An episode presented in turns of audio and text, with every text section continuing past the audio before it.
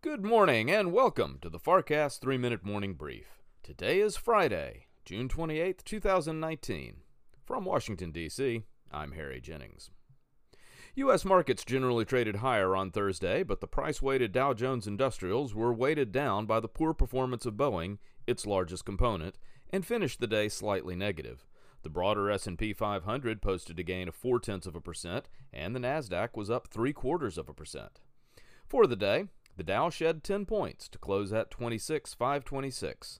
The S&P 500 gained 11 points, closing at 2924, and the Nasdaq added 58 points to finish the day at 7967.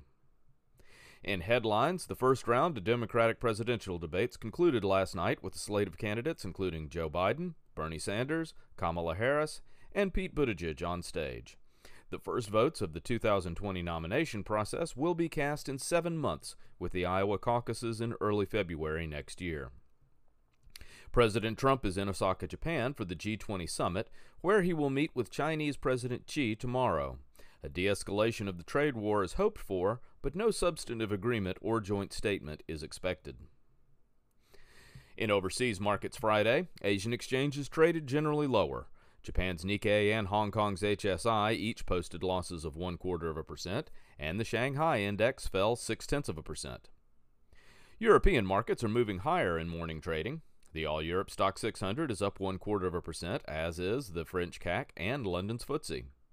At midday, the German DAX is the outperformer among major indices, gaining one half percent in value.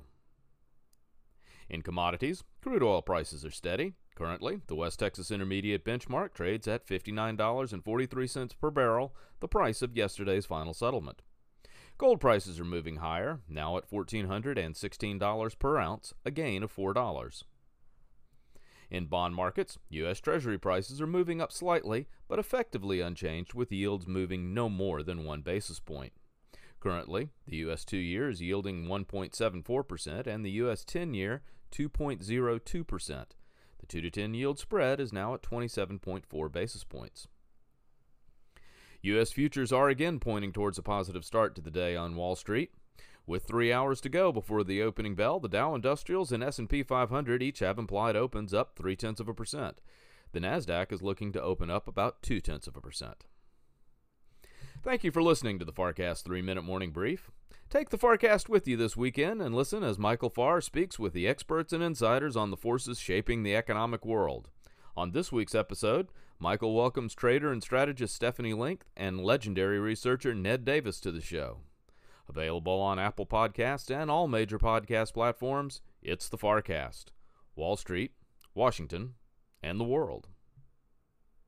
From Washington, D.C., and for the FarrCast, I'm Harry Jennings. From all of us at Farr Miller in Washington, have a great weekend and have a productive day.